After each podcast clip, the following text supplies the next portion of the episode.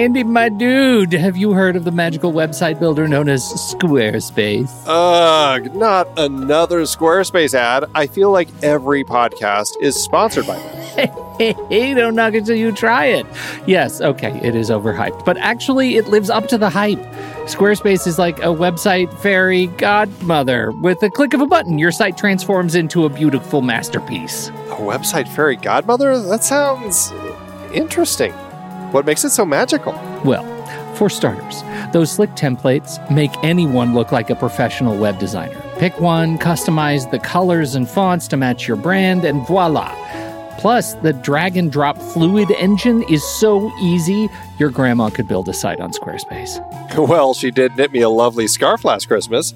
Maybe website design is next. Exactly. And when you're ready to sell your Nana's handmade scarves online, Squarespace has built-in e-commerce. Add a store with one click. Get flexible payment options. Then watch those sales roll in.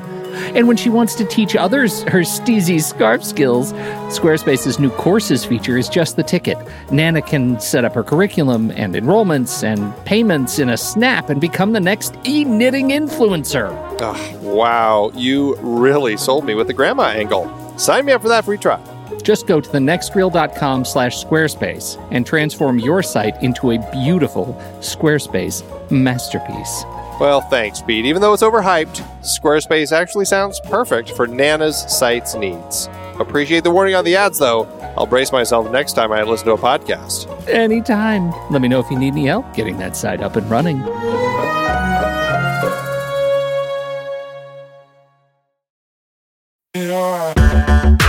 Andy, can you believe we've almost hit 700 episodes of The Next Reel? I know, it's crazy. And with all the other episodes in our family of podcasts, we are well over 1,200 episodes of movie conversation. It's really pretty amazing that we've gotten to have these in-depth movie chats every week for over a decade now. And we couldn't have done it without our loyal community of film fans. Their support over the years has meant so much. For sure. That reminds me, we should give the merch store a shout out. Buying shirts from thenextreel.com/merch is a great way listeners can continue to support the show. Plus, they get to sport our great designs. Absolutely. I think sometimes folks forget we have a variety of shirts, mugs, phone cases, and more available. In fact, a great place to start is with a shirt sporting The Next Reel's logo. We also have that classic Fast Times Spicoli Surf School tee, or the weirdly popular Rusty's European Tour shirt.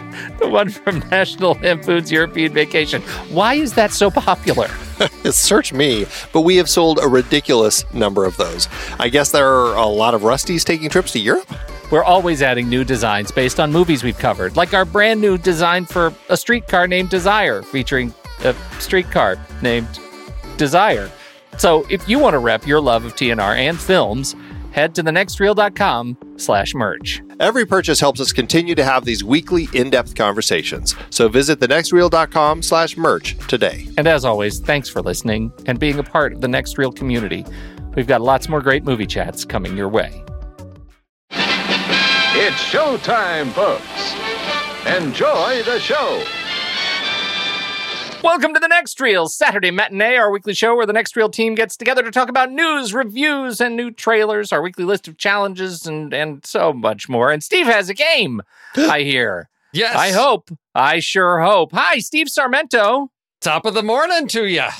There you go. There you go. Tommy Hansen. Bottom of the night. Yes. I already regret all of this. Oh, goodness. It's the Saturday morning zoo. That's it already became a bit. We've got, I guess there is a lot of news this week. And I think you know what I'm most excited about. Gosh, don't I can't remember. If I had to guess, it's probably like two syllables. Four letters. It starts with like a U or a Q. Quibi Corner! It's Quibi Corner, everybody! Hooray! Quibi Corner. Quibi is back in the news just when I thought they were dead and gone forever. Roku unveils Roku Originals, their new brand, bringing bold, fresh entertainment to the Roku channel. And what are those Roku Originals? Quibi old trash. That is such a weird, like when Netflix back in the day, before they were actually making their own things, they'd be like, oh, it's a Netflix original. We made this. And I'm like, no, you didn't. You didn't make anything. You went to a film festival. Same with Amazon Prime. Like before any of these people made stuff, they grabbed it and said, mine. I did this. You're welcome.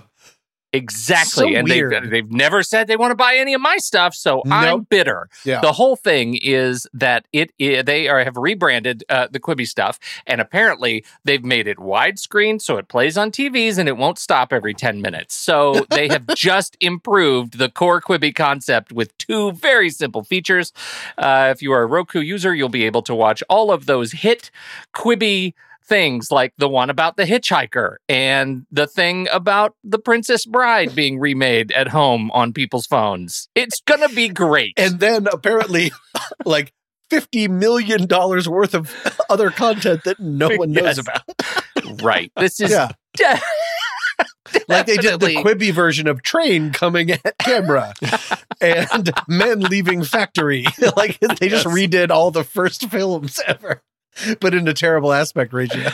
You know, I actually, it is one of my great delights to be able to talk about Quibi, but I do want to say in all sincerity, I'm really glad more people will be able to see something that these creators made.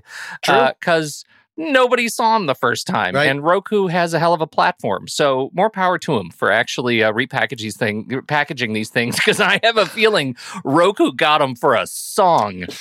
And now they have lots of new, fresh content. Steve?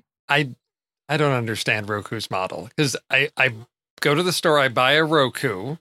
Yep. And I drop whatever, $20-$30 where it's a Roku stick or whatever. I don't have to pay them anything. I don't have to pay them anything at all. So how? Given that's not right. You have to. It's a subscription. Not for Roku. What? No, Roku lets me access all my subscriptions in one place, but I don't have to pay them anything. And so I can understand them getting the Quibi content for a steal and putting it on there. But this article also says they're going to be creating more new original Roku content. I don't know what their revenue stream is. Is it ad driven? Do they charge the apps, a fee to be located on Roku? I don't understand how that works because. Is everything just a Ponzi? Yes, exactly. I'm excited looking at what was the one that Andy's daughter liked where they blast the food out of a cannon at your face and then you have to recreate that dish. Yes, I will watch that on my Roku.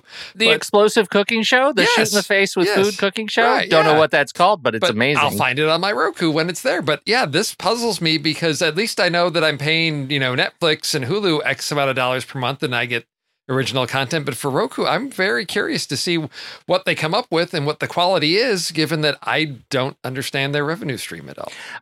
It's very strange, but because I wonder if they're sort of bottom of the barrel service. So you don't pay Roku anything, but they make essentially their glorified affiliate marketer for all of the other channels. So they make a vig off of everything everything else that you buy. So you buy Amazon Prime Video through Roku, they make a bit off of that. And, everything works at scale, right? Yeah. Haven't we learned this lesson before? Anyway, yes, there are a lot of free things on Roku, but also that, I think, is how they make it. And Roku Originals are just a very cheap way to get into hundreds of hours of content for free that hopefully will get you to push buy on some of those other services. That's my understanding. But you know what free does, right? I mean, free just destroys your whole decision-making process. I don't know if you guys ever read any Dan Ariely, Predictably Irrational, the whole chocolate experiment of you'll take the free crappy chocolate versus the way discounted really good chocolate.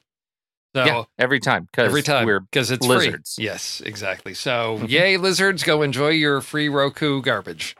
Yep, it's all about premium subscriptions. Whew, thank goodness we solved that. Anybody else excited for Jack Reacher? So I tried to watch the first season and I got through like one and a half episodes. No. Tom, Jack Reacher. Not Jack Ryan. You got your Jacks all mixed up. You got all your Jacks askew. Wait a minute. Wait, you mean Jack Reacher, the one where you like take off his head and you carve it out and you put a candle in the middle? That's Jack-o'-lantern. I'm such an idiot. I have no idea what I'm talking about. Oh, Jack Reacher. Yeah. Yeah. Well, I liked the first one. The second one, directed by my old boss, was a disaster. But I really like Christopher McQuarrie. I really like Tom Cruise. So depending on who's behind it, I'd be in. What? Neither of them. Oh. So well, doesn't it sound great? Oh, yes. Not even Tom Cruise? No, I think they took...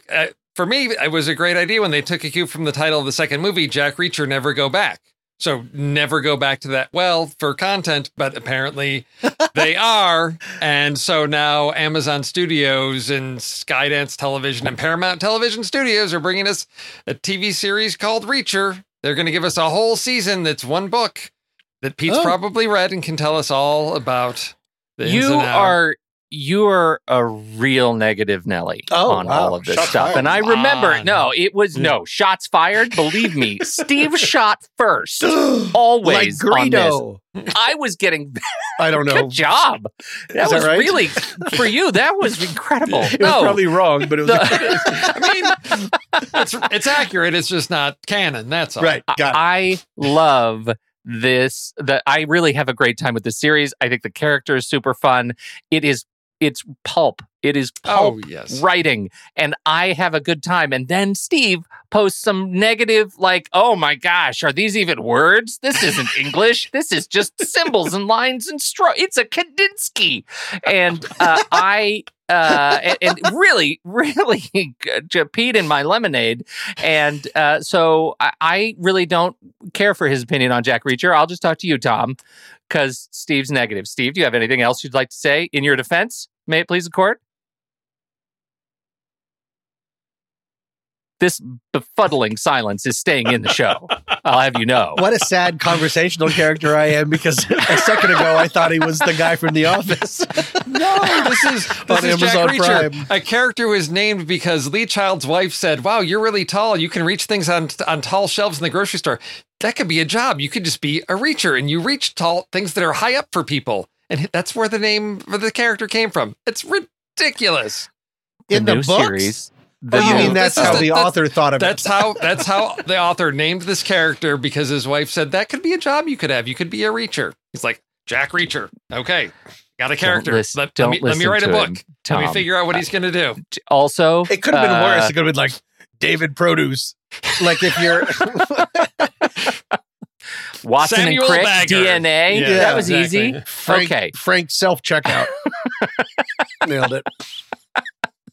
The title character is going to be played by Alan Richson. Is he tall? Is in a bunch of... He actually, I think he fits more of the character profile. Isn't that supposed to be the big thing? Yeah, he's a giant of a man, and that's the whole thing. And so apparently he's going to be... We've seen him in some other stuff. He's been in he's Raphael in the Teenage Mutant Ninja Turtle movies. He's also been in the Hunger Games movie and Treehouse Time Machine. That's a killer. Mm-hmm. He's been in a bunch of stuff.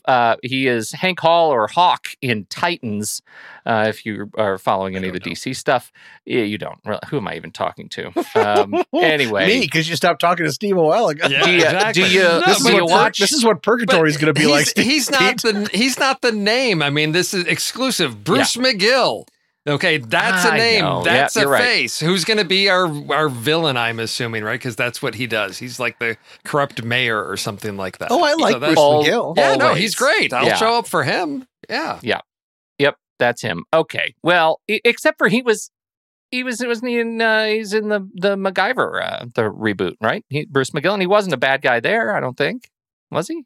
I don't know. We don't know. Anyway, Amazon, it's coming. It's going to be a new series on Amazon. Of course, it's going to be on Amazon. They're really cornering the market of these J vigilante characters. It's going to be awesome. That is weird to have Jake Ryan and Jack Reacher next to each other. I'm going to have too much wine and watch them accidentally like one of one and the second of the other. And I'm like, this is Byzantine. This is so hard to follow. This is like Game of Thrones times 5. I didn't even know who that person is. See, is this a flashback? I expect after a good 5 or 6 episodes, we'll then see that you can watch Jack Reacher over on Roku Originals. but it'll be broken up into 10-minute segments. That's right. It's going to be great. I don't even want to talk about my next thing I'm excited about because you guys are I've been nothing but confused. Leverage. Did you guys ever watch Leverage? Yeah, 20 years ago. Timothy Hutton. Yes. Is that Timothy Hutton? No. That was the con man show, right? Yes. Yeah, they're all old now trying to cash in on it again, right? Oh, that's fun. Except Timothy Hutton, everybody back for this series. Yeah. And it's a limited series. I think it's 8 episodes coming back. And I am just very excited about it. I think I had a lot of fun. This was like the great sort of laundry folding binge show. Oh, you know, it's like it's exactly what I needed. And it's a very much the Robin Hood trope. And I had a good time with it. And so they got everybody back. I'm bringing up IMDb because they couldn't get Timothy Hutton back, but so you bring in Noah Wiley to fill out the cast. Exactly, that's who it was. Yes, oh, that's fun. I don't know which I was more baffled by the fact that they were able to get Noah Wiley in here. Get Noah Wiley. Oh. Or that they managed to keep Aldis Hodge. Yes. I think is a coup. He's not a a regular cast member. He's a recurring cast member, so he's not going to be in every episode. But he was the nerd in the other show. But now he's had a bit of a breakout, especially with One Night in Miami, which he was great in One Night in Miami, and so they got him back for this limited series. I think it's going to be really fun. Oh yeah, I'm looking forward to it because I agree. Leverage was that. It's like Burn Notice. It's one of those shows where it's like you could watch how many seasons of that, and it's like, there's something about these characters. There's so much about the structure that you're always in it for another season. Sure, bring it on. Yes. Yeah. Exactly. Also, Jeffrey Donovan is enormously charismatic. Yes, I'd watch him doing a lot of stuff. Yep. Baking, sharpening knives, easy. Not coming to you on Roku Originals. Not Blair Witch 2. Yeah. I'd watch Jeffrey Donovan in 10-minute segments.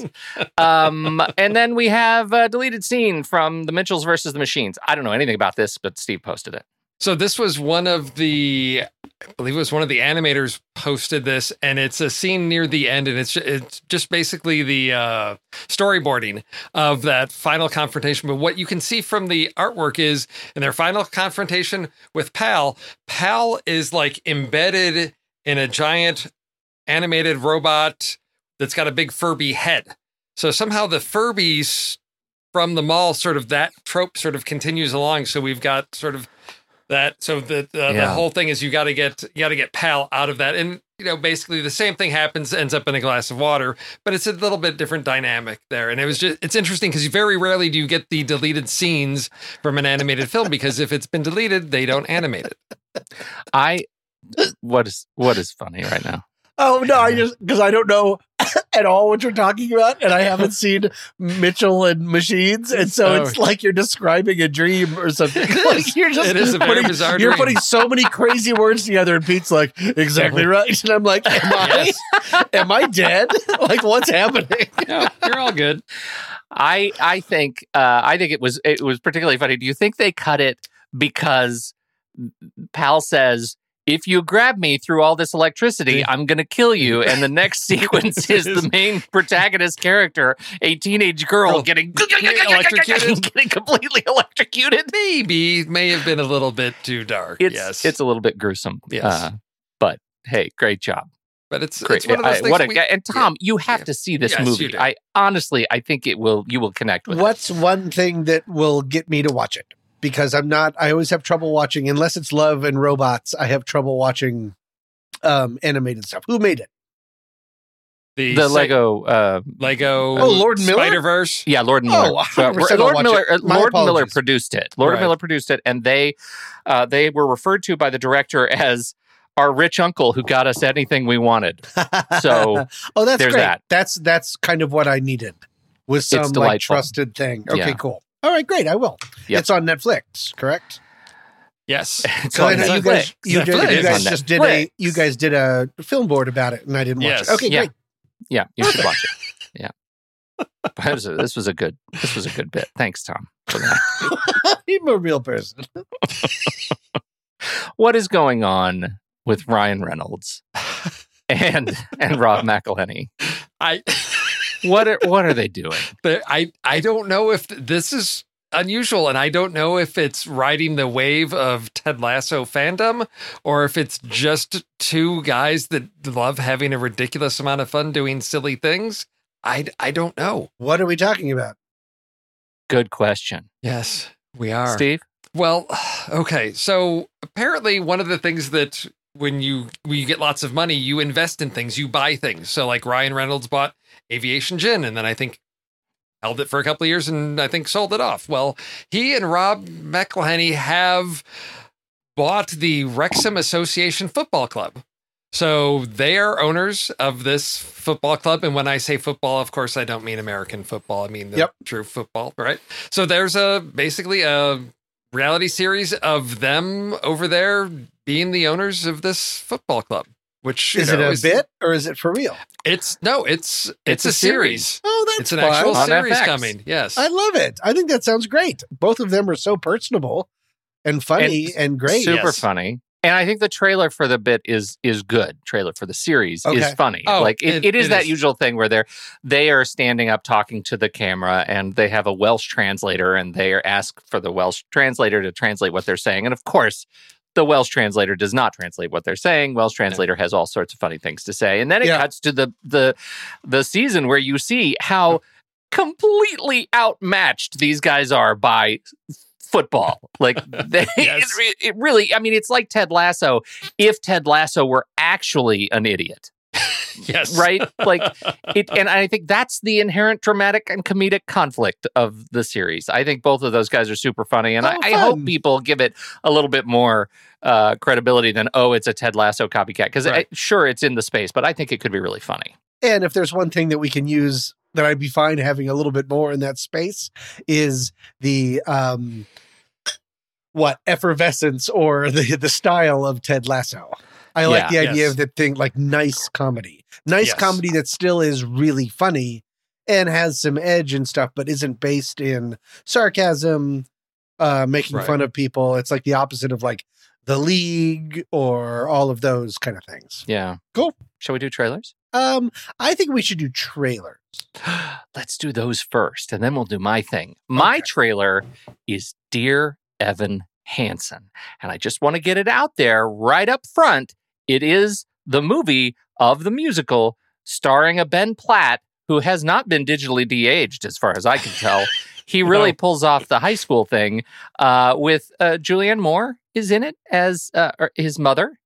Julianne Moore, what? You may be asking, and I say, yes, that Julianne Moore. Caitlin Dever is Zoe, and it's Connor Murphy is played by Colton Ryan. Have you ever felt like nobody was there? No one signed your cast. Now we can both pretend we are friends. I'm sorry about my brother. Have you ever felt forgotten in the middle of nowhere? I wish everything was different. Wish I was part of something. I wish that anything I said mattered. Have you ever felt like you could disappear? Dear Evan Hansen. Yeah, that's mine. I'll just take it. Wait, I need that back. You could fall, and no one would hear. Connor took a letter from me, and it was an assignment from my therapist. Ew. Even when the dark comes crashing through. Connor's mother and stepfather here to see you. When you need a friend to carry you. Connor wanted you to have this. And when you're broken on the ground. Dear Evan Hansen, he wrote it to you. His last words. Connor took his own life. Hey, what? I'm sorry, Connor didn't write this. No, please. What's this? You will be found. And we didn't think Connor had any friends. Let that lonely feeling wash away. Maybe there's a reason to believe you'll be okay. I didn't know that you were hurting. Because when you don't feel strong enough to stand. A lot of people feel like us. You can reach out your hand. You will be found. Let the sun come streaming in. If you're in town, then you're right to bed. If you're only alone. Were you ever actually friends with him? I never meant to make it such a mess. I was trying to help. If you knew who I am, just how broken I am. I already know you. And I love you. I think it looks great. I'm a huge fan of the music and the story and the message, and I want to shout it from the rooftops because I have to balance out Tom and the killjoy energy that he brings to apparently everything I want to talk about today. Well, I don't know what you're talking about. I loved it.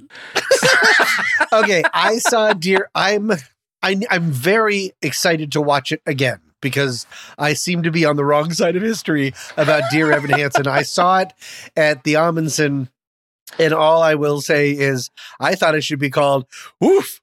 That was a close one, Evan Hansen, because a main character does something pretty terrible and then lies about it for a really long time. And then at the end, everyone's like, it's cool. And I don't understand. The music is great and the people are lovely and all of that stuff. But I'm like, at one point, he literally is like, his sorry is he plants a lie orchard. He offers an orchard named after the lie that he made, and everyone's like, you're cool. And I just never understood. I think I almost stood up in the Amundsen, which is the LA like downtown theater, and was like, why are you all clapping? This is how wrong is made. Yes. Should it be really titled Curb Your Enthusiasm, Evan Hansen? Is that what it should be? It is very cringy. It's very, very cringy. You know what's tapping on the glass? Guilt, you idiot. I love the music. Get it all out there. Yeah. Get it all out there, Tom. Yeah. Keep it coming. I'm sure that's it. I'm sure the fans will have something to say. No, I know. Because I'm the only person. Well, no, me and actually fellow TNR host Darnell Smith felt the exact same way as me when we saw it. But we're the only ones. So I'm really excited to re-see the movie. Wonder why there's this 40-year-old pedophile hanging out at a high school and then pretending to be a student. And then I really want to see like what I missed because I'm a huge, what's his name again? I'm a huge fan of his. I really like the politician on Netflix, that series. Yeah. I thought the first season was outstanding. I haven't finished the second one yet. So yeah, I'll see. I'll see. Either way, I'm very excited to watch it, and I'm very excited they made it because musicals made by cool directors, and this is a very cool director because Percival Wallflower, that adaptation was outstanding. Yeah. Granted, he wrote the book, but still. Yeah. Well, he also did the adaptation for Wonder, which I don't know if you've seen that. R.J. Placio book. Jacob Tremblay. It was wonderful. It is a regular, it's a regular watch around our place. We just watched it last week. My son picked it for his pick for movie night again. It is just, it's delightful. He wrote the screenplay for that. In terms of his direction, he directed Perks of Being a Wallflower, Four Corners of Nowhere, also directed Wonder. I feel like I'm in good hands with this guy. Yes. You know? And the trailer seemed good. The trailer didn't seem like overblown or anything. It seemed like it was in good hands. That's a nice way to say it. And a really talented cast because we just talked about Amy Adams and Julianne Moore in a piece of garbage, but the scene that they had together was really, really good. And so you add Ben Platt, you add Caitlin Dever. I think you've got a really good cast. You've got a talented director. I think this, again, being able to bring something on this stage that a lot of people haven't had the opportunity to get out to see, making it more accessible. Great. I know my daughter, must've been her freshman or sophomore year. There was her school did a mental health awareness event. And so she was signing, one of the songs from this. And so when I saw the trailer, I said, oh, Emma, look. And she's like, yeah, I really like that song, but the story's got some problems with it. So she's right there with you, Tommy. Exactly. But again, I think this is one that people should go to. And I think it will hopefully at least generate conversations around important subjects. So. Okay. When can I see it, Pete? I'm excited to tell you exactly when you can see it. It will be dropping September 24th. 2021 in the United States. It looks like it's a pretty big global release, for our UK friends, October 22nd. and Sweden, November 5th. Oh, that's so, sweet. There you go. I'm assuming in theaters. I'm assuming, yes. All right. Who's next? Who got the trailer in next? Was that Stevie? You, Stevie? That's me. That's me. And I was digging around trying to find some things. And there were some interesting things. And then this came across my radar, and I thought, this is interesting. We don't see these types of things this often, because what I'm bringing isn't really one movie. It's three movies. Mm. This is Fear Street, which is coming to Netflix. And it is, I've not read Fear Street novels. I'm a little bit old for the R.L. Stein crowd, so I was not a big Goosebumps person, but Fear Street, I guess they've taken that world and they've split it into three films across many decades. So you've got Fear Street Part 1, which is in 1994. Then you've got Fear Street Part 2, which I think is like 1980-something. Mm-hmm. And then you've got Fear Street Part 3, which is in the diabolical year of 1666. Oh, yeah, but 1978 was the second year. Okay. We're all cursed. The witch is real. She put a curse on Shady's side. She's been possessing people, turning them into killers to take revenge on the town. It happens to Shady's side over and over. Bad things happen here. You can't stop her. Your best chance is to run from this place.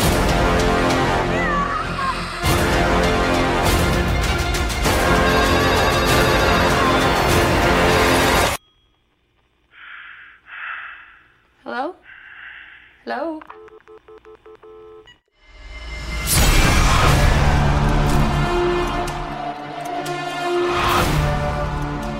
What I love about this is that we're getting a trilogy all at once. We've never seen this before, right? You know, Netflix is putting it all on the table with, we're not going to just do one and then see what happens. We're committing to doing all three of these films. What I like about it is that it's that right in that area of not so dark and scary and sinister that it creeps me out. And then you get, if you lighten it up for kids like Goosebumps, it's like, it just becomes ridiculous and silly.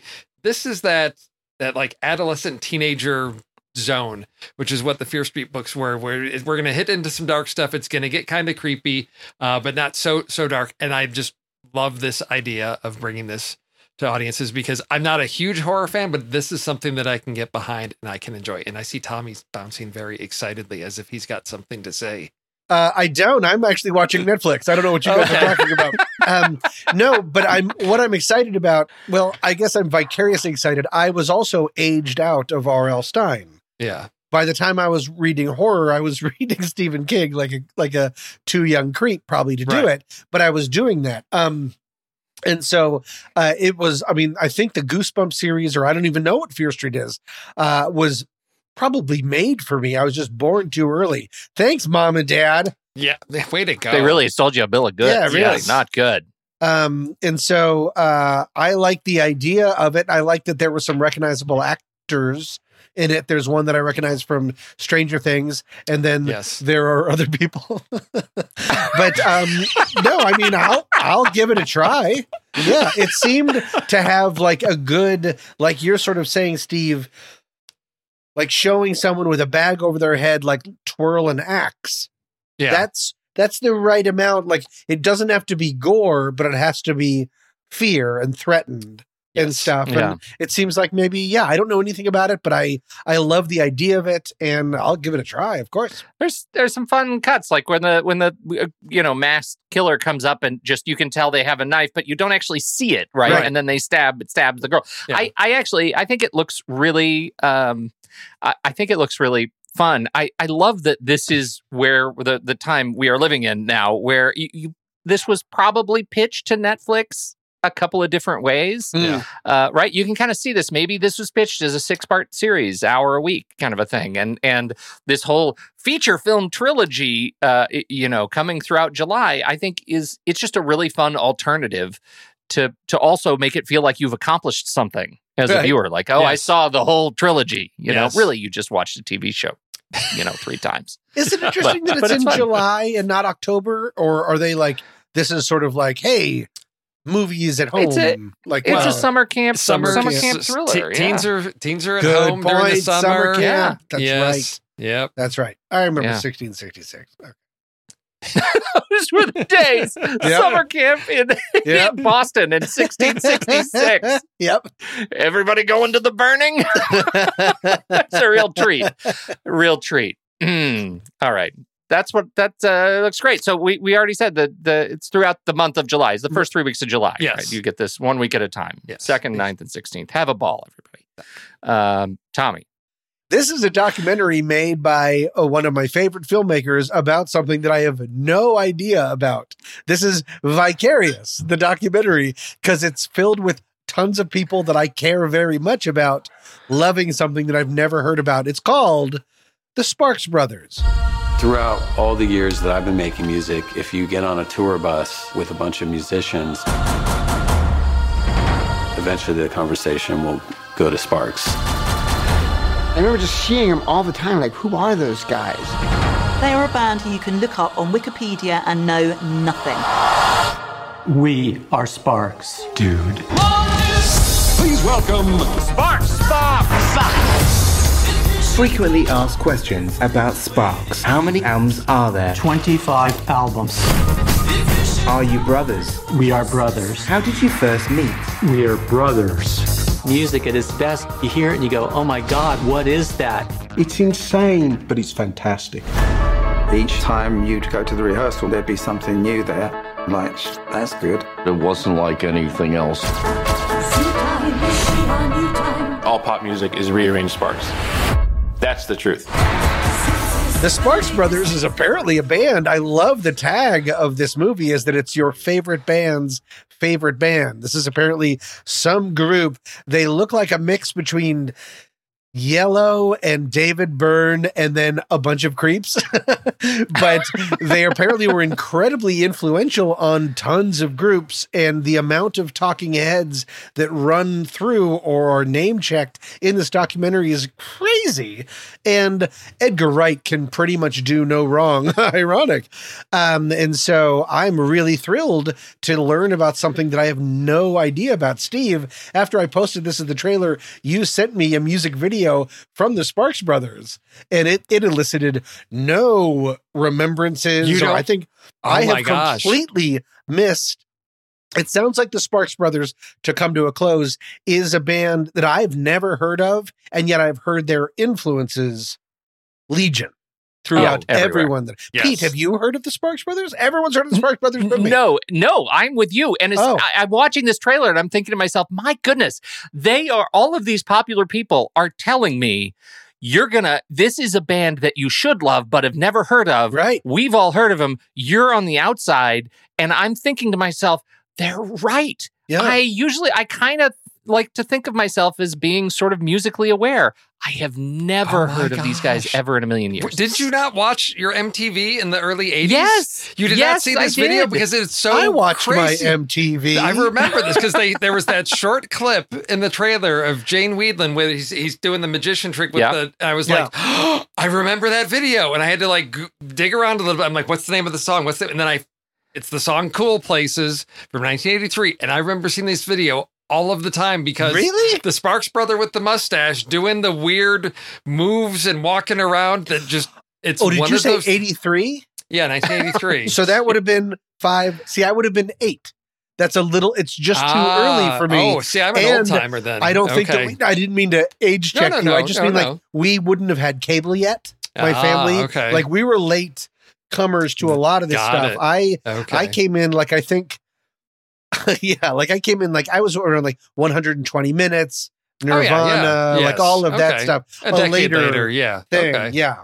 No, this is so. What I didn't know is as I was digging through some of their songs because in the 80s alternative music, Susie and the Banshees had an album called Through the Looking Glass, which was all cover songs, and they did a cover of a Sparks song called This Town Isn't Big Enough for the Both of Us, which is Sparks. I have that album. Yes, that's a great because that Susie, their version of The Passenger is what ends the film I, Tonya, and it is like the perfect needle drop. And so, yes, because I heard a clip of it in the trailer, I was like, that's where that song came from. It's again, yes, everybody was influenced by this band and nobody knows who they are. So I am totally I'm looking for through their discography. What, yeah, when I started listening, Happy Birthday. Oh my God! How is Patton Oswalt cooler than I am with music? That's what I want to say. Yeah. He had a talking head in this trailer, and I'm thinking if Patton Oswalt knows him, then I need to get caught up. So I'm really excited by it. Yeah, me too. Yeah. And the trailer looks great, and Edgar Wright is awesome. Oh, he's so great. So great. I can't wait. Because when I saw this trailer, I looked at it and it was like 2 hours and 15 minutes, and I was like, ugh. And then it said Edgar Wright. I was like, oh. Like I'm back on board. I'll do it. This will come out on June 18th, 2021. I remembered to have the date ready. No one reminded me. This was all me because when the legend becomes true, print the legend. Okay, yeah, June 18th, 2021. Is it available streaming or in theaters exclusively? No. No. We'll never know. The legend holds true. We'll never know. It just says, release date. Does that help? And I can tell you when Hot Fuzz came out. All right, the end. Let's play a game. Tommy, you have a slight advantage in this game. Oh. You do? Because of the knife? Yes, exactly, because of the knife. No, because you were present for our pre-show conversation before our discussion of the woman in the window. Okay. True. Do you remember what we talked about? Nick Langdon brought up the fact that there is one word that shows up a lot in some movies, titles. That word is American. That's right. So we are going to play a game called American or Un-American. I'm going to name a movie that has the word American somewhere in the title. You tell me if it's only American or if it's American and un-American. So, for example, an un-American movie is a movie that has the exact same title without the word American in it. For example, if there was a movie titled American Hump Day, you would say American and un-American because there is also a film titled Hump Day. There is no word American in that title. Got it. I will give you a movie that has American in the title. You tell me if that stands alone or if that also is the title or if you just added the word American. Oh, no. It's going to be a real movie that has American in the title. So let me just say, like... What? No. Hold on. I'm going to give you... I'll give you a movie that has American in the title. Okay. If you were to remove the word American from that title, you would have a title. Is it still a movie? Is that still a movie? Oh! Okay. Well, okay. So, and the buzzer is American or... So you'd say American or you'd say American and un-American. And I will... Okay. You're not going to have to buzz in. Okay. And here's the other thing. Oh, got it. I'm not going to got you on some small independent film that has like 5 ratings on the IMDb. You know, I'm looking at films that have a general theatrical release. Right, exactly. But you can't just play the odds and say American and un-American. You have to demonstrate your knowledge of the film. You can't just be like, yeah, I'm sure there's a film that's called that. So in our example, you might say, American and un-American, because I know Hump Day is that mumblecore movie with that Mark guy that makes movies with his brother that are mumblecore. You don't have to tell me the whole plot, but just something to substantiate the fact that you know that movie exists and be able to tell something about it. Okay? Okay. So, for example. Yeah. Pete, we'll let you go first here. We'll give you the first one. That's terrible. Okay. No. I'm lobbing some softballs at you here. American Psycho. Oh, I get it. That's American and un-American. And why is it un-American? Because of... I should have given that one to Tommy because he's got the knife right there. Yeah, he's got the knife. Yeah. When in doubt, Steve, Tommy has the knife. Okay. And it's brilliant because the other American Psycho also has the... That's a good point. Yeah, there's a lot of that. There's just a lot of that. It's just instead of that screaming noise, it's Huey Lewis. It's Huey Lewis. Yeah. Yes, exactly. Right. Okay, so Tommy, American Hero. American and un-American. Because I know that Hero is a movie. Is it Hero Chinese? It's a Chinese movie with Chinese people. Okay. I don't remember what Hero is. An American Hero, is that a Tom Cruise movie? You only have to tell me about the un-American one. Hero is I know it. I want to say it's like Chow Yun Fat or something. Okay. Something. Okay. That's enough because it was Jet Li, and that's the one. Jet Li. Oh, good. So now I'm just racist. Now I'm just lightly racist to prevent. Or there was the alternate other hero movie from 1992 with Dustin Hoffman and Gina Davis and Andy Garcia. All right. Wow. Oh, okay. Yes. So I get double points. Just kidding. No, okay. You get 1 point. All right. Here we go. Pete. Yes. American Pie. Oh. Oh wait. Are we talking about homonyms or spelling? Spelling. Got it. Is there really a movie called Pie? It's not one that I could defend. So I'm going to say American. That is correct. Oh, good job. All right. How was Pie spelled in Aronofsky's Pie? Was it P-I or was it like the... symbol? Yes. It was this. Okay. Got it. One, I think when it's. Yeah. Because you don't do a lot of searching for the other one. That's true. What key command is that for that symbol? All right. Right. Tommy? I'm ready. American Me. American Me, I know, is EJO in prison with all of his glorious acne scars. Okay. Sorry, EJO is Edward James Olmos. Sorry, we're pals. Me.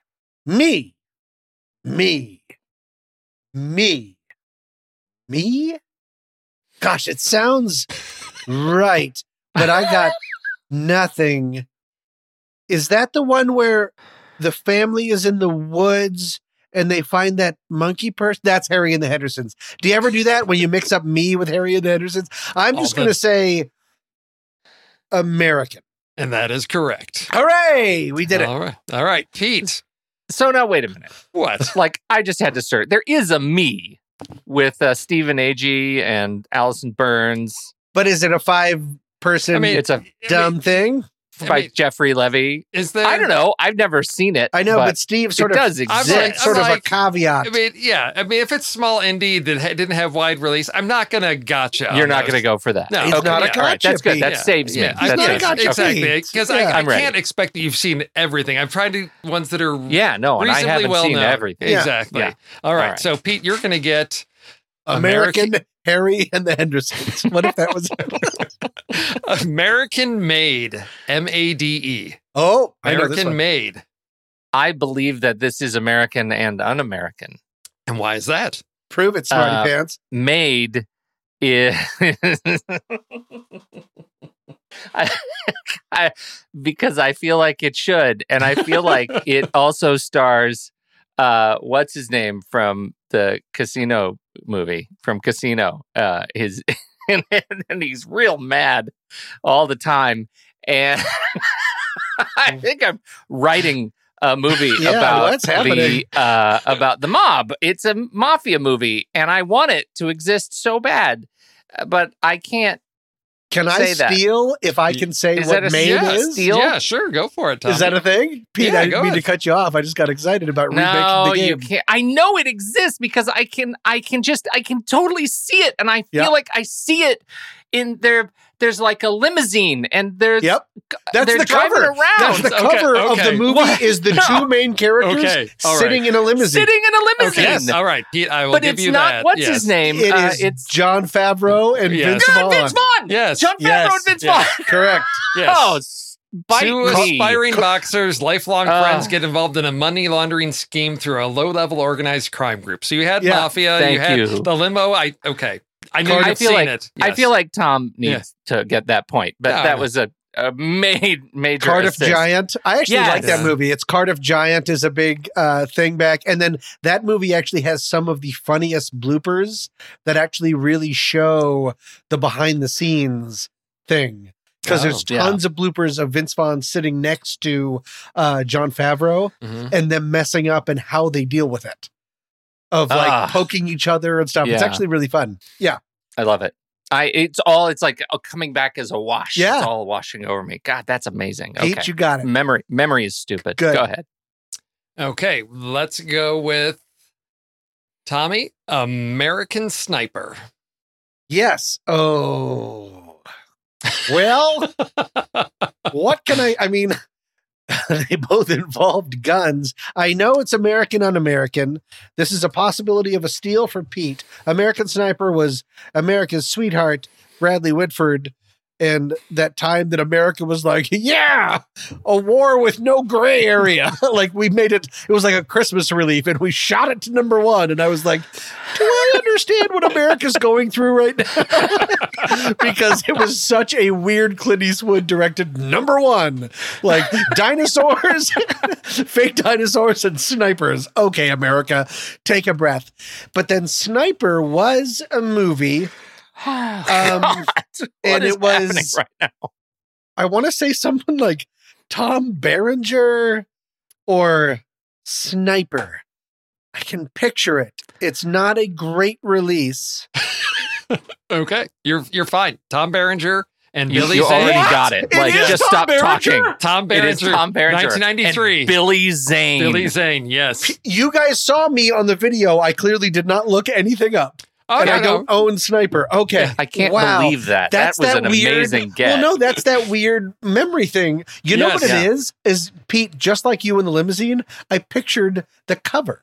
Yes, exactly. I'm such because a DVD and VHS. Yes, because you're walking through Blockbuster and you're like, should I get that Tom Berenger? I think I'll go for this instead. Yeah. Yes. But also, it was in the period where Tom Berenger was only playing this guy. Yes. Really? Like, right after Platoon. He is the only one. Yes. Yeah, he's the only one who could ever play this guy. Yeah. And was it J.T. Walsh was in it? Yeah. Okay. Oh, I had this on. I had the VHS of this one in college. All right. Wow, that was exciting. All right, Pete. Nice job. American Gangster.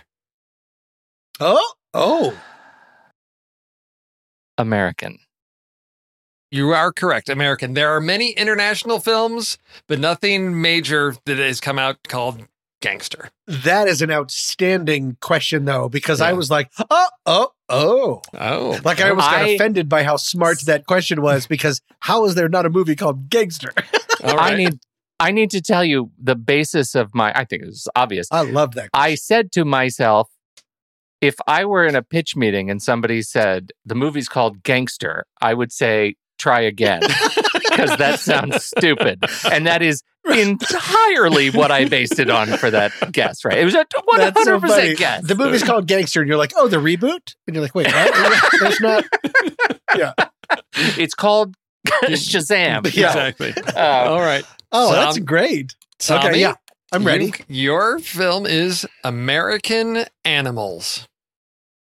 Uh-oh. Surely Discovery Channel has done American Animals? Oh, no.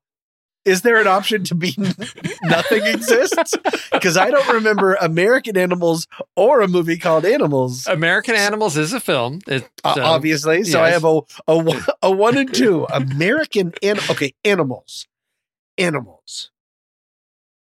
There was a movie called Babies. Was there like a Disney release? Because for a while, Disney got really excited about releasing things. And they'd be like, I don't know, otters. Like Disney got like really lazy and just like cobbled together footage. Animals. I'm going to say, wait. All right. I'm going to give something a try. Okay. You can let me know. It's American Un-American because the movie Animals was based out of Britain, and it's a bunch of British crime people doing things in it, and they're like, you think you're gonna get that lot? You think you're gonna take that lot off of America bread? The end. Or it's about boxing, or it's from South Africa. The end. No. Damn it. Okay. So it's just American? It's just American. What's American Animals? American Animals 2018, four young men mistake their lives for a movie and attempt one of the most audacious heists in U.S. history. Oh, that sounds great. Okay. 7.0.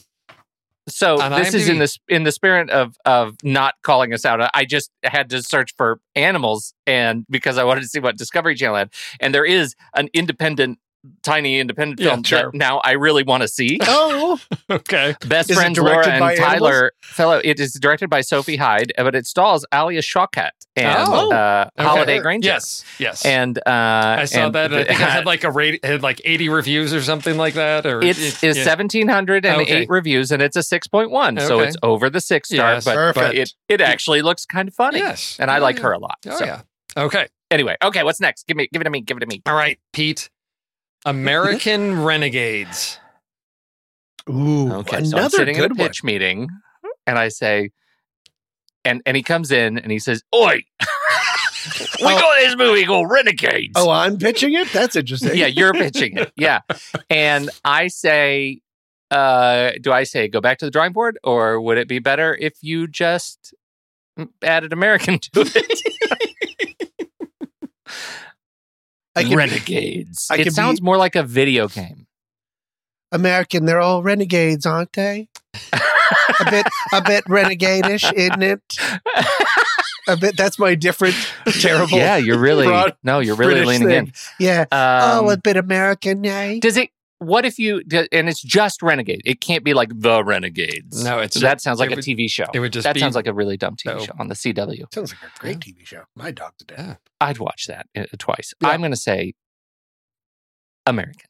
Oh, apparently you have forgotten the 1989 film starring Kiefer Sutherland and Lou Diamond Phillips about an undercover cop that forms an alliance with a Native American to help him hunt down the criminals who stole an ancient Lakota tribal lance. Whoa! I have no picture of the VHS cover of that, but you're right. It is now there. I get it. Oh, my God. Wait, who was with Keanu Reeves? Kiefer Sutherland. And Lou Diamond Phillips. This was the, like... Why did I say Keanu Reeves? I don't know. But this is the... Nobody knows. This was right around the, Val Kilmer Thunderheart type of thing. Like, let's do another cop Native American movie. We need cop Native American movies. Yep. Oh, wow. Okay. Nope, you win this round, Steve. Wow. All right. So wait, we're even, Steven, so far, Pete and I should, right? Yes. Okay. We've got everything wrong but one. This is the last one of this round, and then we've got the final round. Okay. Which gets things. But so this one is okay. So there's an opportunity here. So how does it work? Well, wait, because Pete went, so I got to give Tommy. Riddled with it's got to go Tommy. I got to give Tommy one, and then I got another round. Okay, so Tommy, here we go. Right. Okay. All right. American Dreamer. Oof.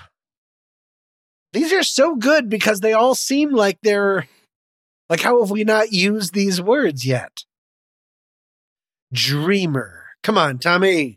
I'm going to see if I can register dreamer.com. Dreamer.com. No, it's porn. You forgot the D. Right? That was a family-friendly joke. Dreamer. I'm going to say... Man, Dreamer. I'm going to say American. Flat out, the end, done, and I won, and I got to go. Oh, wait, no. Pete knows. Oh, no. What's Dreamer? What just happened here is that Tom doesn't have children. Yeah, true. Oh, no, is it a kid's movie? True. This is a film about Dakota Fanning buys a horse, and Kurt Russell's in it, and he's not de-aged digitally at all. Yes. Boy, is that not on any radar. Nope. Like, it's like that's an EMP it's went like off. There's no radar even possible. It's a it's like a rehabilitation movie. She, like the horse is injured, a broken leg, and she's like, "Oh, we got to take care of the horse." And he says, "All right, I'll take care of the horse. Let's go, horse." That they actually like help themselves too. Yeah. Like but you can't fix the horse, but you must tip the horse. Yeah, it's a big thing. Got it. All right. Okay. All right. Fair enough. I'll take that lose. You'll take that lose? And put it in my heart burning with anger. So then we'll go into the final round. And this is where I will describe the mashed up plot of two movies. At least one of them has American in the title. And the two titles have one word in common. So, for example, and then you would have to give me the mashed up title.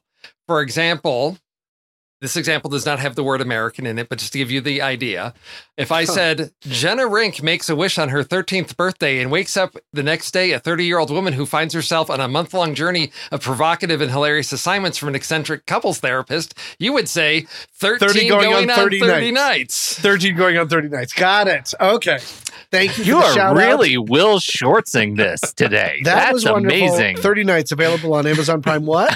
Okay. There you go. Good looking at Steve. Okay.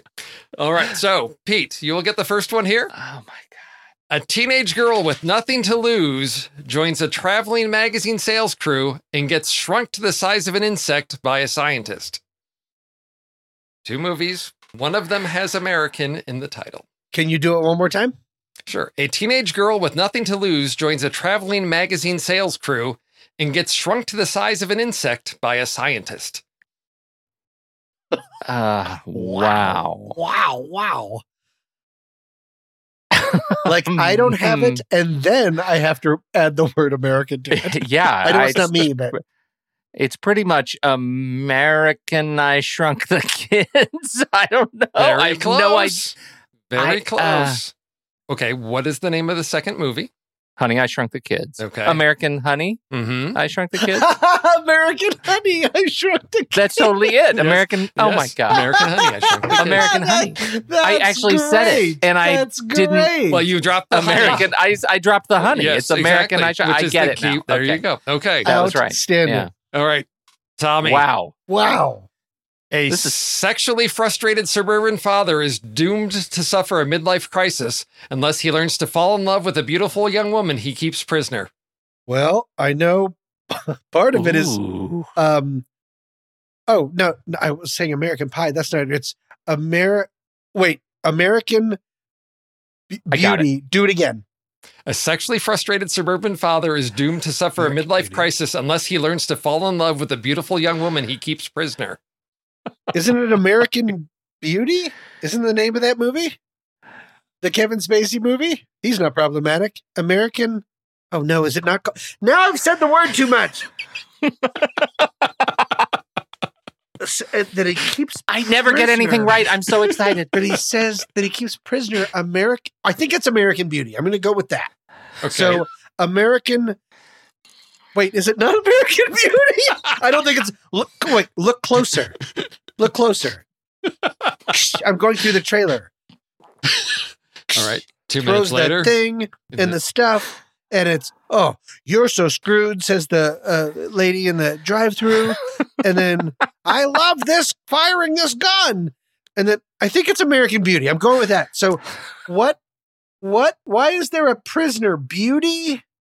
Oh, the idiot. American Beauty and the Beast. That took me so long. You know why? Because I'm such a creep, and I was trying to think of like a horror. When you said like a beautiful woman taken prisoner, I was like, American Beauty hostile? Like, I'm so gross. American Beauty and the Beast. That is wonderful. Good work. Nothing wrong with either of those movies. Not creepy at all. No. I'm sorry that took me so long. That's Feel free to edit me out of the entire podcast. Oh, no. That whole thing is staying in. Okay. That's Pete, wonderful. Here you go, Pete. Oh, God, okay. A couple of high school grads spend one final night cruising the strip and get caught up in a rivalry for ownership of the Glam Slam nightclub. American Graffiti Bridge. There you go. Oh, my God. One does not truck out an obscure Prince movie lightly. Okay. Wow. That was so... Steve just introduced the game, and you said that. That's how quick that was. Holy cow. All right, Tommy. Oh, boy, oh, boy. All right. Last one here. Okay. An original mix of fiction and reality illuminates the life of a comic book artist girl whose love for a handsome young man from the town's most powerful family slowly drives her to heartbreak and madness. Girls, an American Girls, comic book girls. Girls, yeah. Comic book girls love. Mm-hmm. I will offer it up to Pete for the steal because... I can't keep all of that quite in my head. For the podcast, I don't want you to keep repeating the same words over and over again. All right. I think this Girl. This is an obscure get. If I have it right, it is American Splendor in the Grass. That is correct. Oh my God. Wow. I'm so glad I pulled it because that was never going to be a possibility. And B, Pete, you're a smarty. And C, Steve, you are a diabolical genius. Well, I figured if you, I didn't know if getting the word, if you got American Splendor, if that you have to love American Splendor. Like if you, that's the Paul Giamatti movie, right? Yeah, Paul Giamatti. Yes. And I really love that movie. The only other movie I could think of that has splendor in it is Splendor in the Grass. Mm-hmm. Like that was not a genius get at all. No. Like I can't even, was that was Natalie Wood? Yeah, like, and Warren Beatty. Yeah. I haven't seen that in probably 30 years. Right. Like that's. And I haven't seen that in my life.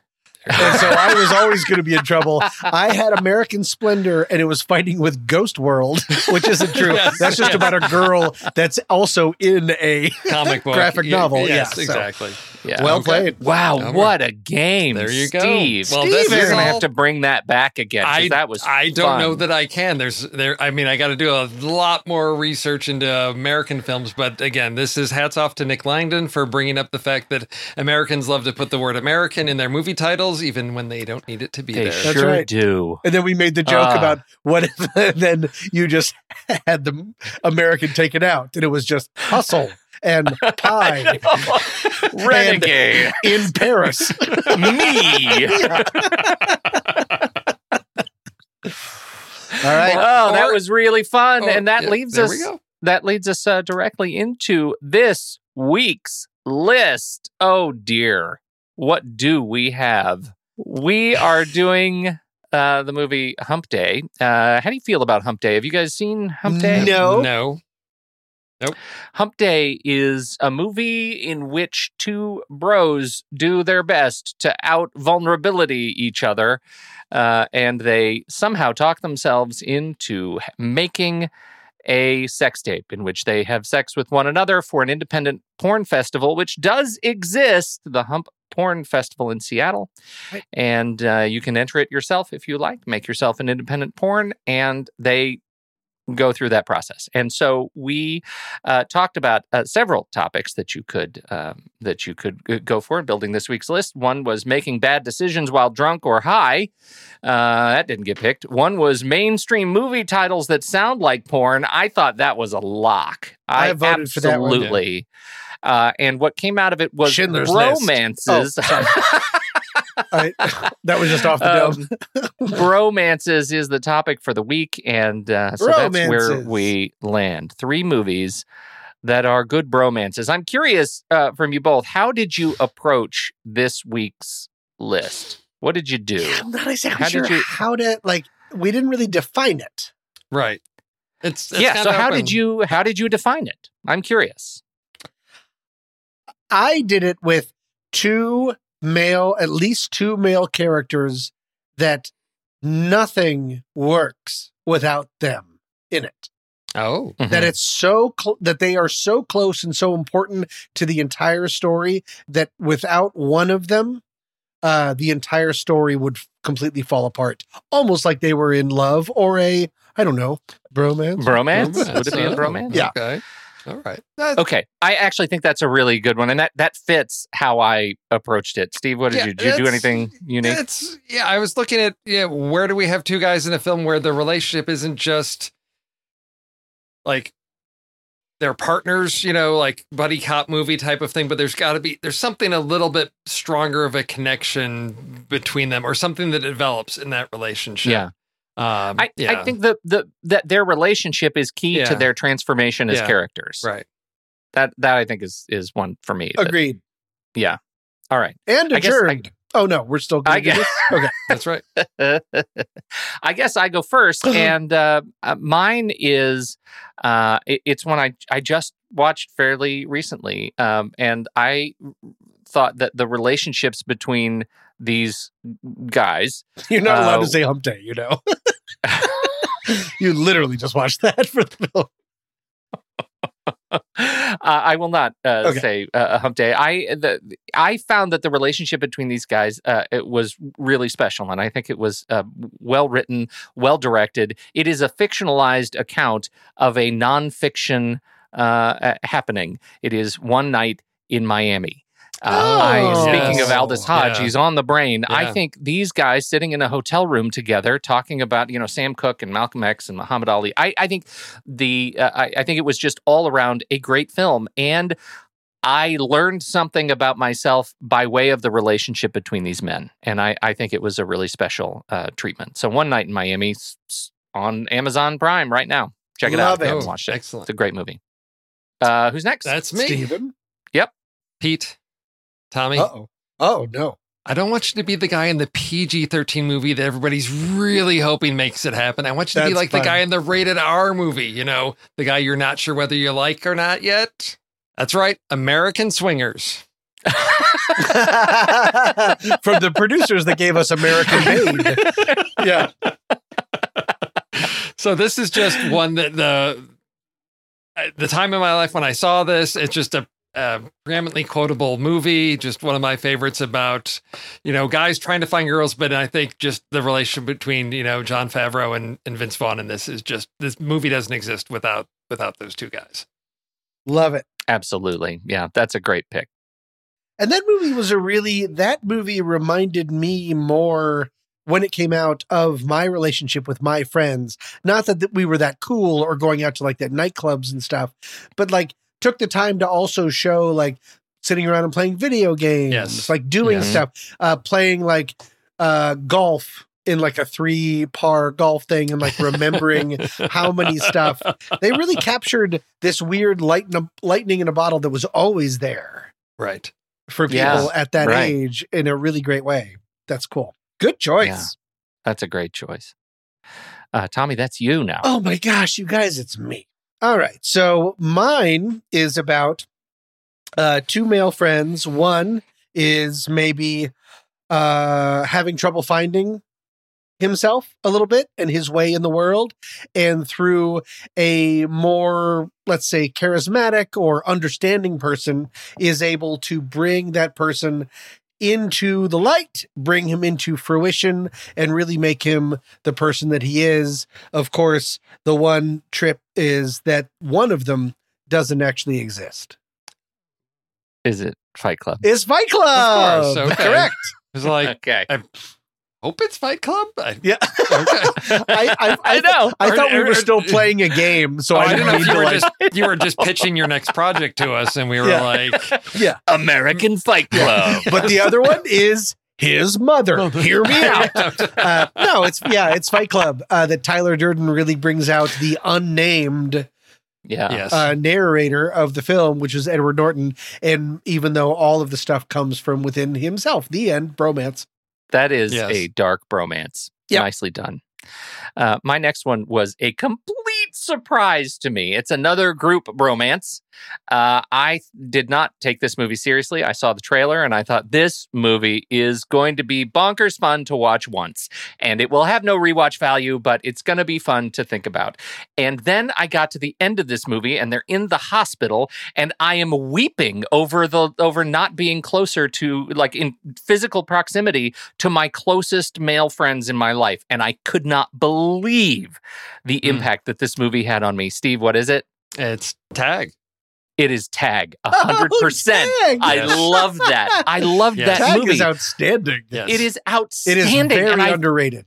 Absolutely. Yeah. And by the end of the movie, I watched this movie and I watched these guys, and that it was based on a real group of guys that played tag together for 30 years and used that as an excuse to bring them closer together. That whole speech at the end to Jeremy Renner, like, you always win, but you're never with us. Like, right. So brilliant. It was just it's a brilliant, pitch perfect comedy, Tag. Absolutely. Good choice. Yes. That's my number 2. And you get extra points because it's a bunch of bros. It's so broy. Yeah. It is broy. Steve. So speaking of, you know, you think about the friends you have and all of that. This is a film I have not seen it in a long, long time, but it's one that when you dig into the story, and it's from another era, but it's really about guys that are sort of on the fringe of society, and the only way they can survive is they've got to have each other's back. They've got to be there for each other. And, you know, you've got to have words of wisdom. You know, when one is on his deathbed, the only thing he can tell his friend is to stay gold. Pony boy. Yeah, yes. Exactly. Yeah. Yeah. Oh dear. That's right. That film is. Oh, it's got everybody. Is it on your shelf? Moulin Rouge. Have you said the name of the film yet? The Outsiders? Oh, you did say The Outsiders? I didn't hear you. No, he didn't. It's the film that shall not be named. Yes, it is. Yes. Nobody needs to say The Outsiders. Yeah. But it's The Outsiders. Everybody knows. Yes. Stay gold, pony boy. That's right. Yeah. So good. All right. Tom, what's your third? What's your second? My second one is there's this guy, and he's sort of caught in within himself. He's caught in his own head and stuff, and he's having trouble being his own self. And then, you know, he meets someone who's maybe more charismatic or is more sort of, you know, out there, and he really helps him become the person he wants to be. And of course, the one trap is that only one of them exists. See what I'm doing here? I do see what you're doing here. Is this a Nicolas Cage movie? It is not. That's interesting. Wow. It is not a Nicolas Cage movie. What would that have been? Adaptation. Oh, yes. You were broing adaptation. Yeah. Right? Yeah, well, did he? Yeah, yes. He really... Well, yeah. This is someone that literally doesn't exist. Okay. But really helps this person become the person that he wants to be. Unfortunately, that person isn't the person he should be because he really doesn't fit into society until the end when a bunch of people give him pens. Do you want to make this a game or should we just say it? Not anymore. Actually, there's another person. It's two different bros. Bros is two different males in his life that don't exist, that take him down a kind of harrowing path as he learns more and more about the conspiracies that you can find in everyday newspapers. There's also a little girl that doesn't exist. And the big clue for that is she runs through a field of birds and none of the birds move. A Beautiful Mind. Oh. A Beautiful Mind, Russell Crowe. Oh, yeah. And what's his name? Vision doesn't exist. Yeah, Paul and Bettany. Ed Harris doesn't exist. Right. But these are two people that make him the person that he wants to be, someone important and interesting. And I thought that was really fun. And neither of you, looking at both of your faces, no one enjoyed that. Why? I just haven't seen it in a long time. Yeah. Oh, really? For a minute, I thought it was what Robin Williams, the death movie. I thought birds of the paintings walk through all the painting things. What Dreams May Come. Oh, well, maybe I guess I shouldn't watch that every night before I go to bed. All right. I thought it was fun. Go ahead. Wow. That was great. Okay. So my third movie is another one that I feel like I am an island when I talk about how much I love this movie. Is it The Island? It's really... Is The Island? Yeah. No, it's not The Island. All right. It is a movie that, you know, I've already mentioned, you know, the connections that I've had. I've mentioned Aldis Hodge when I was talking about, you know, Leverage, and I bring us to One Night in Miami. We talked about this actor during the game, and now I bring you a movie, two bros who go on a trip together to do a little wine tasting. Oh, fun. They get in all sorts of shenanigans. I'm talking about Alexander Payne's Sideways, 2004. Paul Giamatti and Thomas Hayden Church, Virginia Madsen, Sandra Oh. I love this movie, and nobody loves this movie. Everyone loves this movie. No, I talk to people, and they say, oh, that movie's totally overrated. Steve, it sounds like, is one of those people. No. Maybe there are numbers. I wouldn't say it's overrated. There was something about it that made me very angry, and I don't know, because I only saw it once, and there was something, and I don't know what it is, but it's something about one of the characters, and I don't know, is one of the characters a writer or something? Yeah, Paul Giamatti. Okay, there's something about something, his point of view about something just really rubbed me the wrong way, and I don't know what it was, and I just... Merlot? No. It was something about writing and creativity or something that just, I don't know. I can't put my finger on it. Well, you're holding an awfully serious grudge for not being able to know I just upset me. And I was like, I do not like the point of view that this is taking. So whatever. I don't know what it was, but I didn't like it, and I don't like it now. Right. Well, I had a great time with that movie, and I think Sandra Oh and Virginia Madsen are wonderful. Yes. And but it was lovely. Yeah. So Sideways, growing it up in wine country. Growing it up in wine country. Yeah. Yeah. All right. So Steve, what's next? Is there anything I can really slam of yours? Oh yeah, go ahead and try and slam this one. Let's try it. All right. Let's do it. Let's see what happens. Mm-hmm. Okay, go ahead. Ready? I never had any friends later on like the ones I had when I was 12. Oh, cute. Jesus. Does anyone? Hey, my best friend got stabbed at a bar and then he faded out. That was the original line. God, I love that movie. I'm always due to rewatch that movie. Because that's the bond that dudes make when they're that age. Yeah. Yep. Go ahead, Pete. Bring it. Go ahead. Bring the hate. Yeah, you can't. Overrated. Overrated. There's too much smoking. Let's see what else. There's too many moons and Goochers. Yes. Oh, God. We're talking about Stand By Me. Stand By Me. Yeah. No, I don't like movies adapted from books. There you go. Okay. Are you just trying to find things that you don't like? Yeah, I got nothing. Yeah. I got nothing. I love that movie. Oh, that movie's dynamite. I know. Hey, great list, though. Look at what we did. Wait, we actually got one more. What? Tommy's got one more. Yeah. Yeah, my last. Oh, do we care? We know it's going to be American Beauty. Go ahead. Imaginary Friends. Go ahead. All right. This is a film called Chop Liver, and it stars me.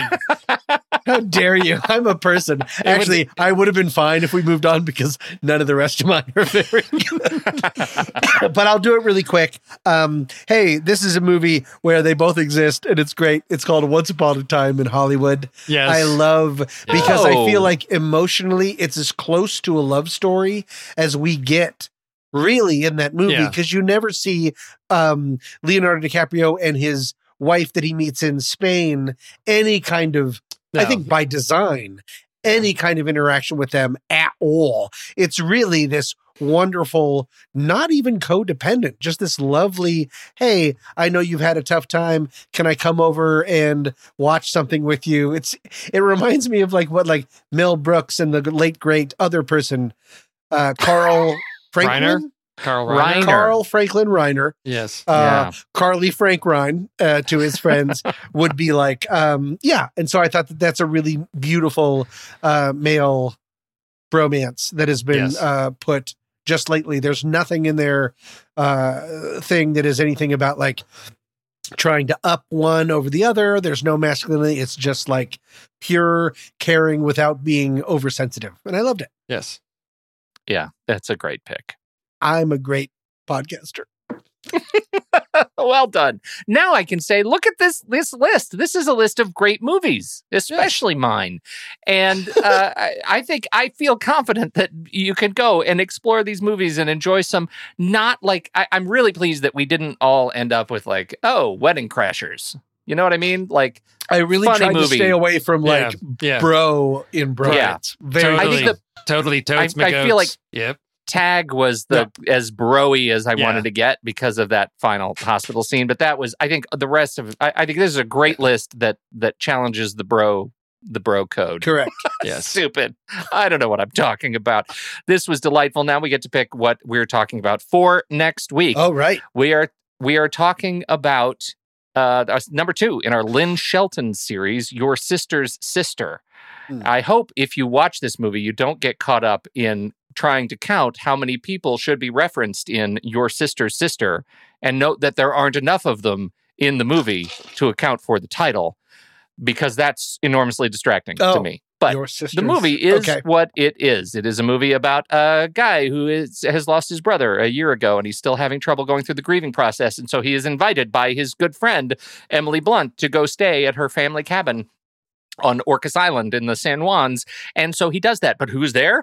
Emily Blunt's sister is already there. She's there, and they meet, and it's Emily Blunt shows up. Yes, the sister.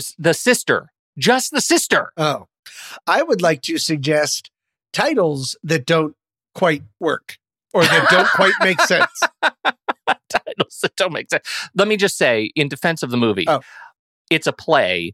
He says, I'd like to toast your sister's sister, meaning you. as a reflective. Ah, got it. Right. And it's a play on words. Yeah. If you're like me and you can't let go of the fact that there should be your sister's sister, a third person in that equation, then it's really distracting. But whatever it is, I think that would be an enormously difficult challenge to build that list. And so everybody would pick it. That's the truth. We do have, this is a little bit spoilery, going to bed with your best friend's sibling is a play on what's going on in that movie. Best friends who actually love each other. Going to bed with your best friend's sibling. I love how like G-rated we get sometimes. You're already bleeping out like three title words that sound like porno. Yeah. Going to bed. having the devil's sleep. Okay, going to bed with your best friend's sibling. Okay, go ahead. And finally, best friends who actually love each other. I think that actually has legs. I think lots of movies of unrequited, an enormous amount. Yeah, it's all the movies. Yeah, and bad decision sex. I'm fine with that. That's another one. You used the word sex in the third bullet point, and then you said going to bed with it. Because bad decision going to bed is a really awkward grammatic construction there. You know what's funny is that in the movie there is a scene where they go to bed together and they go to bed, and actually they sleep inverted, so foot to head. It's you don't ever see top to anything toes that goes on there. It's top to toes. That's what they call it in Britain. I know that because of film. Okay, so what have we decided so what far? Do you think?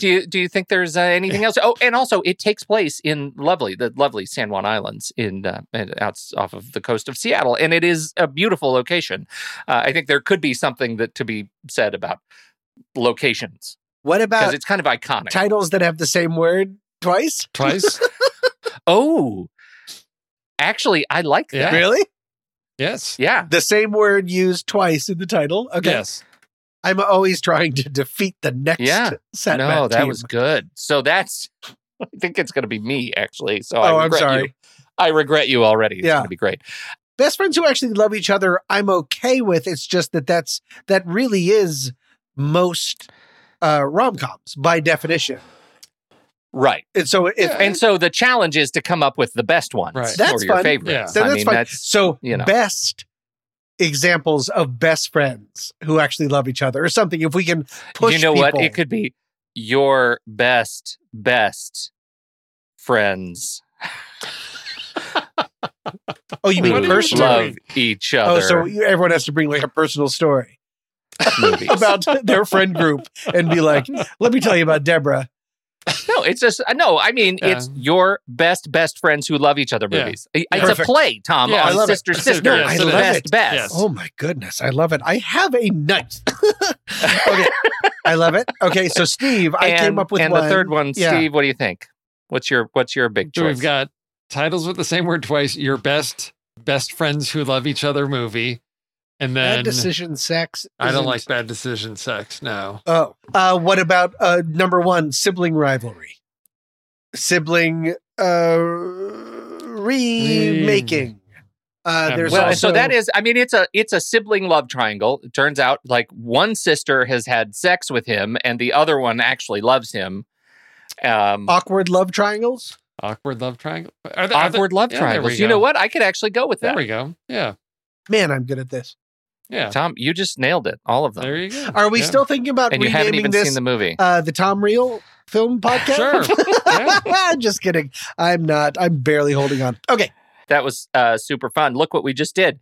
We came up with a great list of bromances, and now we have a great list of topics for next week's hosts. Who are next week's hosts? I think at this point, there's a very good chance it's going to be Mandy and Ocean and me. Oh, and so that ought to be great. I am jealous about that. So, do you want to vote in next week's challenge? I mean, you guys already can, but if you're listening to this, you want to jump in and vote, you should.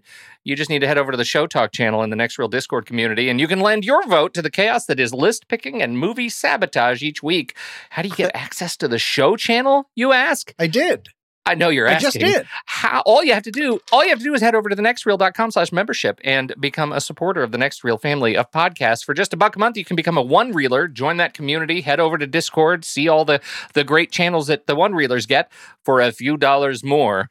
You can become a two reeler and join us for show live streams like this one Get early access to the shows every single week in your very own personal podcast feed and access to all the super secret member Discord channels. That's right. Members get a slew of episodes that only they can hear. Plus, you can now support us with a single annual donation at either level. This month's bonus episode, we just did not the big sleep, because that's all I can think of. It's actually the big heat. The big heat, which was a fantastic Fritz Lang joint. That's only available for members. It's going to be dropping next week. So very fun. Last, Letterboxd. We all use Letterboxd except Tom. He doesn't use Letterboxd, but he knows what it is. What's the internet? We use Letterboxd to keep track of our movies, and we're all pro or patron members. If you want to be a pro or patron member, we've got the hookup. There is a code. You just, all you have to do really is just go to thenextreel.com/letterboxd, and right there, the code is already applied. It'll give you a 20% discount off of pro or patron membership. You can join us, get lots of great perks on your Letterboxd account, 20% off, and it also works for renewals. That's it. That's all I got. You guys, what a good show. Epic, mammoth show that you have saddled me with editing. I think it was too good. We love you guys. Goodbye. Great fun. Thank you, everybody. Thank you, live stream. Steve Sarmento, Tommy Metz the Third. Hooray. I'm Pete Wright. See you next week. Hondo.